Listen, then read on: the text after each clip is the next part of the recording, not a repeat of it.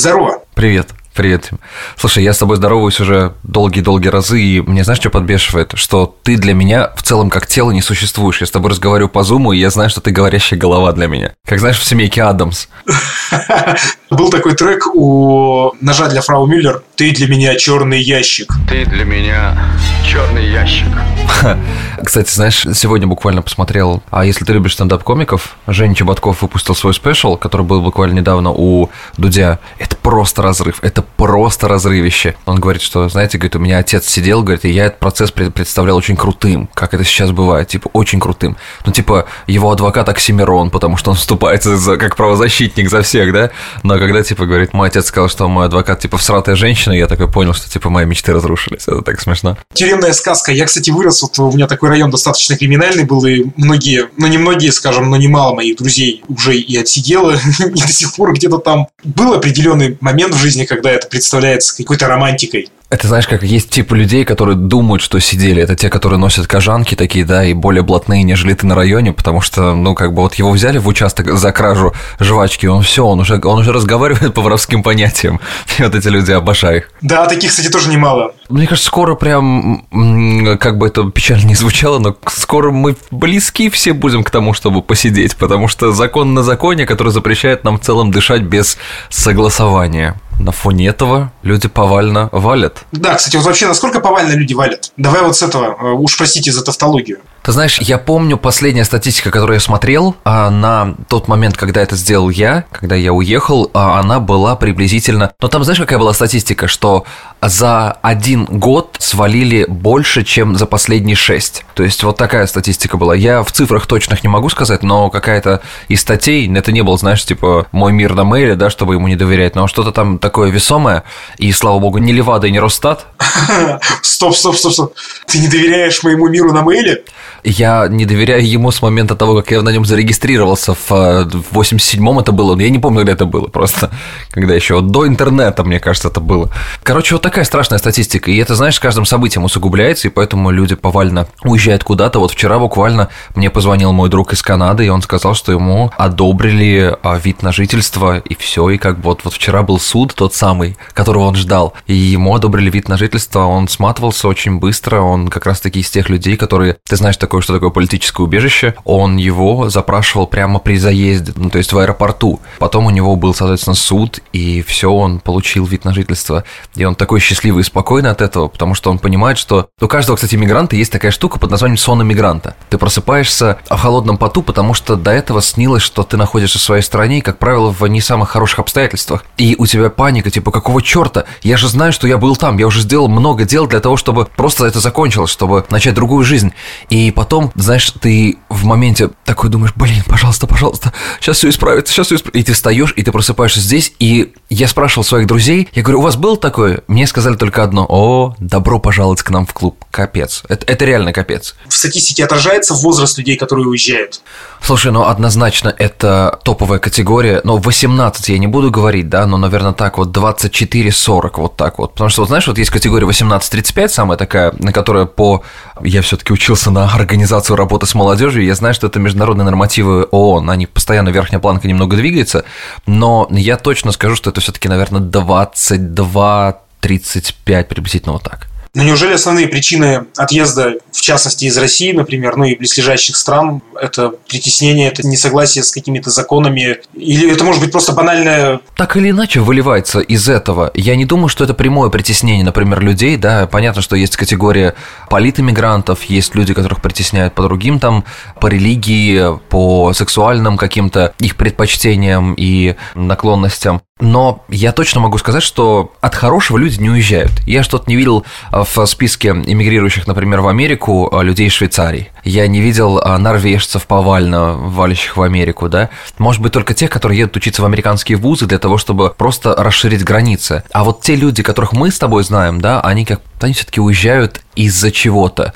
Это не какое-то прямое преследование, ни в коей мере. Это погоня за чем-то большим, за американской мечтой. Может, Юр Дудь очень правильно сказал, обожаю его фразу, не забывай, где высшая лига твоей сферы. Он, конечно, не скажу, что прям там американец шпион, да, но просто эта фраза, она правда об этом говорит. Пока Америка, законодатели трендов, всего, что мы имеем. Это ты не говоришь, что он шпион, а кое-кто, я думаю, после такого скоро скажет. А потом, как говорят, все-таки Юрий будет дуть, да. Десятка стран, оказывается, которые эмигрируют больше всего, если мы говорим про Северную Америку, про Канаду и про США. Мы еле-еле дотягиваем до десятки, по-моему. Мы, по-моему, даже не в ней. Номер один, с кем вот когда там Байден, Трамп борются там или там помогают иммигрантам, они все-таки подразумевают в первую очередь Латинскую Америку. То есть, когда говорят вот там борьба с эмиграцией трамповская, он все равно в душе подразумевает, что это будет именно борьба с южной границей, с мексиканской границей, потому что Но он же хотел выстроить забор. Он его начал строить, вот, и там вот эта вот сетка рабицы, да, конечно, все есть. Сейчас его опять сносит этот забор, но это максимально неликвидное строительство было. Вопрос в том, что там строили катапульты уже, там столько, знаешь, драматических историй, фильмы сняты на эту тему, но дело не в том, что там забор не забор, а дело в том, что, правда, нелегальное пересечение границ очень большое, очень высокое, граница широкая, и все-таки даже при большом количестве таможенных патрулей это как-то плохо контролируется. Но, короче, номер один – это Венесуэла, номер два – это Мексика, и дальше поехали по списку Латинская Америка, а мы даже из стран СНГ и бывшего постсоветского мы не первые. Первая – это Украина. Мы только что обсудили суть подкаста, то, о чем мы будем говорить. Как уехать, если ты, конечно, хочешь уехать. Стоит ли уезжать? Мы, кстати, тоже, я думаю, впоследствии разберемся. Может быть, и здесь не так уж и плохо, как нам порой кажется. Может быть, и... А поверь, я приведу несколько моментов, которые 100%, вот прям 1000% человек еще задумается. И не потому, что там, знаешь, я человек, который, о боже, все, американская мечта ушла. Нет, а потому что, правда, есть нюансы, которые в нашей стране тоже хороши. То есть у нас есть выигрышные моменты. Это не однобокая игра, это не игра в одни ворота, это факт. Поэтому, если вы хотите узнать, все-таки стоит ли переезжать, и если вы хотите знать, с чем придется столкнуться, друзья мои, если вы соберетесь уезжать из родной страны, неважно, это будет Беларусь, Россия, Украина, Казахстан, до которого из Екатеринбурга просто рукой подать 300 километров буквально. Я думаю, что стоит послушать этот подкаст. Да, что объединяет Казахстан и Екатеринбург сейчас, это то, что и там открыто посольство. А, слушай, кстати, посольство открыто у нас в Екатеринбурге все еще, нет? В Екате у вас открыто на продление туристической визы, если она у тебя была. То есть ты можешь подать заявку на продление. А новые уже все, хренушки. Пока что хренушки, чуть попозже будут опять. КЗ сделали, но они открыли заново, чтобы просто в обычном режиме посольство функционировало, но только для граждан Казахстана, потому что раньше можно было всем, но из-за того, что папочек накопилась херова гора, то пока типа нет, только КЗ. Ну, подожди, вот это далеко идущие планы. Если вот Байден не будет, знаешь, свой язык распускать, тут, знаешь... Слушай, не трогай нашего падающего деда. Слушай, вы своего лежащего вынесете, знаешь, с площади, а нашего падающего пока не трогайте. Господи, я вот недавно только думал, как, блядь, хорошо, что я не живу в каком-то Остине, хотя там хорошо в Техасе. И потому что вот мне некоторые говорят, типа, вот я вкладываюсь там в бизнес туристический в Остине. Я говорю, ты сам себя, блядь, слышишь? Типа, ты себя слышишь? Туристический бизнес в Остине. Очень-очень классные сербские часы, блядь. Ну, типа, ну ты чё? Я просто не удивлюсь, если там 50%, может быть, 40-30 не знает, что... Или думает, что Нью-Йорк – это столица США. Например. Кто-то даже наверняка не подозревает, что это Вашингтон, понимаешь? Поэтому Нью-Йорк, он очень, колоритный. Да, и причем Вашингтон и Вашингтон Ди-Си – это разные вещи, да, то есть еще вот это вот люди не знают. У меня реально люди уехали в штат Вашингтон, типа пролетели всю Америку, улетели в штат Вашингтон и такие, а где здесь столица? Я такой, блядь, до столицы не надо лететь, она от Нью-Йорка в 4 часах езды на машине. Это капец, конечно, был, типа, 2 буквы, а столько решают. Во-вторых, все-таки Нью-Йорк – это и есть Америка, что там говорить? Я, конечно, хожу по Нью-Йорку и думаю, блять, как плитки не хватает. Сергей Семенович, идти колотить, Я 2 недели с детьми. А у нас тут давеча деньги опять раздали. Да ладно. Уже не знаем, куда их девать. Третий стимулус-чек, их называют стимулус-чек, приходит на почту, прям уж не знаю даже. То есть по $1400 на человека просто прислали. Так, 1400, это что на наши деньги? Это 75, около сотки получается. Побольше сотки должно быть, over 100 точно. Сколько у вас сейчас? 76 у нас доллар стоит. 76 умножить на 1400, это 106 тысяч. Просто всем. Короче, всем разослали по айфончику. Просто всем, кто хоть раз платил налоги, вот так правильнее сказать. То есть это могу быть и я, заплатив налоги, например, да, в данный момент. У меня же первый будет налоговый год. Я этого еще не делал, потому что у меня нет номера социального страхования, я его сейчас жду. И все, и после этого мне будет, соответственно, мне могут, я если даже сейчас, представляешь, если я вот сейчас пойду заплачу налоги, мне все 3 стимула с чека, которые были до, мне их такие, а вот теперь вы должны, ну вот получить, теперь вы вот вам, мы их решили выдать все 3. Я такой, вот это да, фига себе. А я вот, например, от своего подавал летом документы на то, чтобы поддержку получить от государства. Мне сказали, а у меня бухгалтер в мае месяце попала в больницу, и она физически не могла отправить им СЗВМ отчетность по сотрудникам. И они мне такие, значит, я звоню в налоговые, мне говорят, а какие вам выплаты? У вас бухгалтер в пенсионный не подала СЗВМ? Я говорю, так она попала в больницу, реально лежала в больнице. Ну и что, нас это типа интересует, что ли? Вот она у вас СЗВМ не подала, вы не то, что не получите компенсацию от государства, мы вас еще на 500 рублей за каждого сотрудника оштрафуем. Все, и я ничего не получил. Я еле закрыл ИПшку.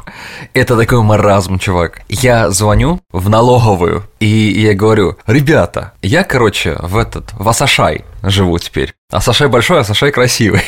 Я не приеду обратно. Можно ли мой бухгалтер закроет ИПшку? Они такие, нет, только при личном визите. Я такой, да моя зайка, но я не приеду, но я не вернусь. Она такая, ну не вернетесь, значит, там будете платить. Я говорю, да не буду я платить. Типа, ну я все переписал на кого надо, типа, ну вот и все. Я говорю, все.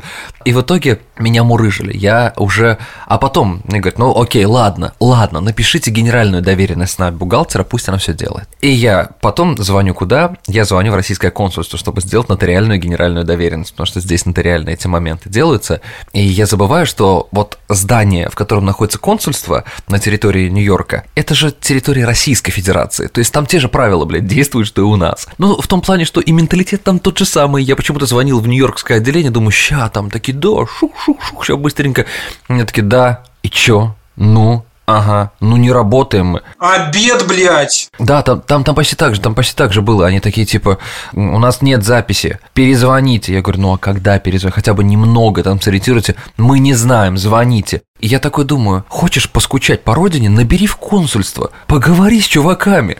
Я понимаю, типа, Брайтон – это утрированная наша, там, знаешь, вот наша реальность российская, там, потому что слишком утрировано, слишком все прям по-советскому даже, я бы сказал. А вот в такие вот моменты ты звонишь и думаешь, а, наверное, люди уезжают не от самой страны, они не уезжают от 9-этажных панелек, да, они не уезжают от хрущевок, они от людей уезжают. От этого, знаешь, не личного менталитета кого-то, а именно массового менталитета. Он заразный чертовски. И вот когда я живу здесь сейчас, я понимаю, что как круто люди меняются, приезжая сюда. Кто-то в худшую сторону, кто-то в лучшую, но вот стараясь общаться с лучшей стороной, ты думаешь, как это, черт возьми, круто. У меня, например, парковка под окном, а я живу на первом этаже, но он высокий, как второй. И у нас приезжают разные машины, ставят, потому что у нас тут медцентр в доме, плюс еще этот, будь он не ладен, магазин продуктовый, с которым мы судимся. И приезжают разные люди, и они ставят. А когда они поставили свою машину, сходили, свои дела сделали, они потом идут делать дела за машину к забору. И они все ссат, суки, у нас на забор, на бетонный. Понимаешь, вот эти вот бетонные плиты, заборы стоят. И я вышел, у меня был баллончик с черной краской. Я вышел и написал, здесь ссать не надо, на каждой плите. Ровно на уровне глаз. Примерно, ну плюс-минус, крупная надпись. И знаешь, что изменится? В тот момент, когда они будут ссать, им есть что почитать это несколько секунд. Ты бы еще баллончик, который, знаешь, от освежителя воздуха положил бы. Мы же любим его читать, когда ничего не взяли с собой в туалет, да? Вот пусть любопытнее, интереснее будет. Я не думал, что я в 35 лет превращусь в деда, который орет. Вот если бы у меня была двустволка, я бы соль заряжал каждый день. Я к вопросу о менталитете. Понимаешь, взрослые люди, есть седые, седовласые дедушки, которым за 60. И он сыт. И я сначала нормально, дед, не надо здесь ссать. А он мне еще может сказать «Заебали». И ты понимаешь, ничего не переделать. Это ужасно. Это... Но вот помнишь, как мы удивляемся тому, что в Индии, в Пакистане, например, да, вот в этих странах, где какой-никакой туризм-то есть, могут быть ситуации, что местный идет и прям при тебе садится по большому делу, да? И мы этому удивляемся. Это, наверное, такая же культурная особенность, пожалуй, как питье водки или курение марихуаны, да? То есть это то, что уже в генетическом коде. Вот, например, у меня вот как здесь у меня вообще никогда не срабатывает момент, что если я хочу в туалет, я должен остановиться где-то и найти дерево или что-то, например, да. Ну, тут такого даже нет, но в Нью-Йорке с этим сложности. Например, когда я жил в Майами, это было королевство всего для людей. Ты зайдешь в любой магазин, в любой маломальский магазин, и там есть хороший туалет. В Нью-Йорке очень много общественных территорий, например, и вот еще одна фишка, которая меня... Вот я сейчас с тобой разговариваю, понимаю, что у меня перестало работать из русского кода вот этого, кода менталитета. Я не боюсь общественных туалетов как пространства, в которые у меня вытекут глаза. То есть я захожу, а раньше, да, вот я еду по какой-нибудь там, не знаю, сельской местности, здесь куда-нибудь в другой город, и там площадка для дальнобойщиков, где вот туда, там, она называется там rest area, это где просто для отдыха местечко. Я захожу в туалет, и в России у меня осталась четкая психологическая травма, она никогда не сотрется. Мы ехали на горнолыжку в Башкортостан куда-то, и автобус наш остановили на стоянке для дальнобойщиков, и мы зашли вот в эти туалеты возле кафе Светлана, естественно. Ну, там по-любому имя женщины было, я не уверен там. Ну, либо Наталья еще. Да, а у нас здесь на Брайтоне Татьяна, кстати, есть. Татьяна и Татьяна Гриль, они рядом стоят, я тебе клянусь. Татьяна и Татьяна Гриль, два разных ресторана. Угу. Странно, что не парикмахерская. Ну да, Татьяна жареная такая. Это легенда. И вот, и мы заходим в этот туалет, и, Тим, я никогда не видел, чтобы, ну, вот эти вот выгребные туалеты, да, с дырочкой, но на много людей, чтобы там было вот так вот с кучей, понимаешь? Вот прям там уже как бы никто не сравнивает ничего. И мне интересен даже другой феномен. Кто делал эту пирамидку дальше? То есть, ну, увидели, что вот, ну, до конца, да? Кто допер такой, так, сейчас, погоди, сейчас вот я сверху немного вот так вот зову Лисян Утяшева, блин, твою мать, гимнасты. Это же как вот, когда урна наполнена и все равно упихивает в урну, это чисто по-русски. Да, просто это, вот это мне все сказало. А здесь я вот захожу на такие площадки, например, где дальнобойщики отдыхают, я захожу и я такой... Подождите, что я могу вдохнуть полной грудью? И здесь пахнет вкусно? В смысле, здесь я могу сесть на ободок унитаза и не подцепить спид? Типа, вы чё? В России бы ты не сел на ободок унитаза в общественном месте, потому что там нет унитазов, там только дыры. Еще боязнь провалиться, вдруг доски гнилые. У нас ты можешь сесть на ободок бутылки за некоторые прегрешения. Я не понимаю, кто придумал вообще вот как бы эти выгребные туалеты. Я понимаю, знаешь, там... Но их же до сих пор используют. Я недавно на мероприятиях... А, нет, слушай, здесь прикольная такая тема. Короче, в аэропорт, когда я еду встречать туристов, есть специальная прям перед аэропортом в минуте, наверное, езды до терминала. Она называется, по-моему, cellphone parking. Короче, чтобы быть типа на телефоне. Когда тебе позвонят, ты такой, мы прилетели. И ты с этого cellphone паркинга выезжаешь на терминал и там забираешь человека. Бесплатный абсолютно нафиг паркинг. Никто не берет денег ни за что, просто сидишь и ждешь. Там же тебе туалеты, автоматы с едой, все такое. И все бесплатно. А ты же помнишь самые дорогие парковки-то аэропорта, как правило, везде. Ну, конечно, да. Стоят биотуалеты, выглядят немного помятенько. Я думаю, здесь-то уже точно. Прям точно. Но я-то, поверь, я эксперт по говну в биотуалетах. То есть я такой, можно сказать, говёный сомелье. Я точно знаю, если так выглядит биотуалет, внутри ничего хорошего не будет. Это ни хера не Гарри Поттер и тайная комната. Я открываю, значит, его, захожу... И чисто, и вкусно пахнет, и есть бумага, и есть сухое мыло такое, знаешь, я имею в виду сухое мыло, которое, типа, без воды можно использовать, то есть, почти как санитайзер был. Ты его использовал и вышел, и никто не забирает санитайзер, и никто не берет с собой туалетную бумагу, она как лежит, и там несколько рулонов, чувак, закончится, кто-то там возьмет, поставит новый рулон, если работник этого не сделал. Я такой, а биотуалет вообще на это способны? И вот это, конечно, когда-нибудь я это сформулирую в мысль, но пока это чисто наблюдение. Почему так? Подожди, нам, во-первых, нужно сказать о том, что это подкаст, который называется «Ни много ни мало». На минуточку, так-то с претензией. Как похорошел Нью-Йорк при Собянине. У себя дома в Нью-Йорке Эльвир Галимов. Да, в комнате, да бог с ним прям, в комнате. А я у себя дома в Екатеринбурге, Тимофей Остров. Говорим мы о жизни и в России, и в общем-то. Какая-то у нас сегодня такая параллель. Говорим мы о хорошем и о не очень хорошем. Просто рассказываем друг другу, что происходит, чем стоит поделиться и что стоит знать, потому что с голубых экранов вам этого не скажут. Точно. Ну все тогда, оставайтесь на связи. Да, до скорого. Покуси.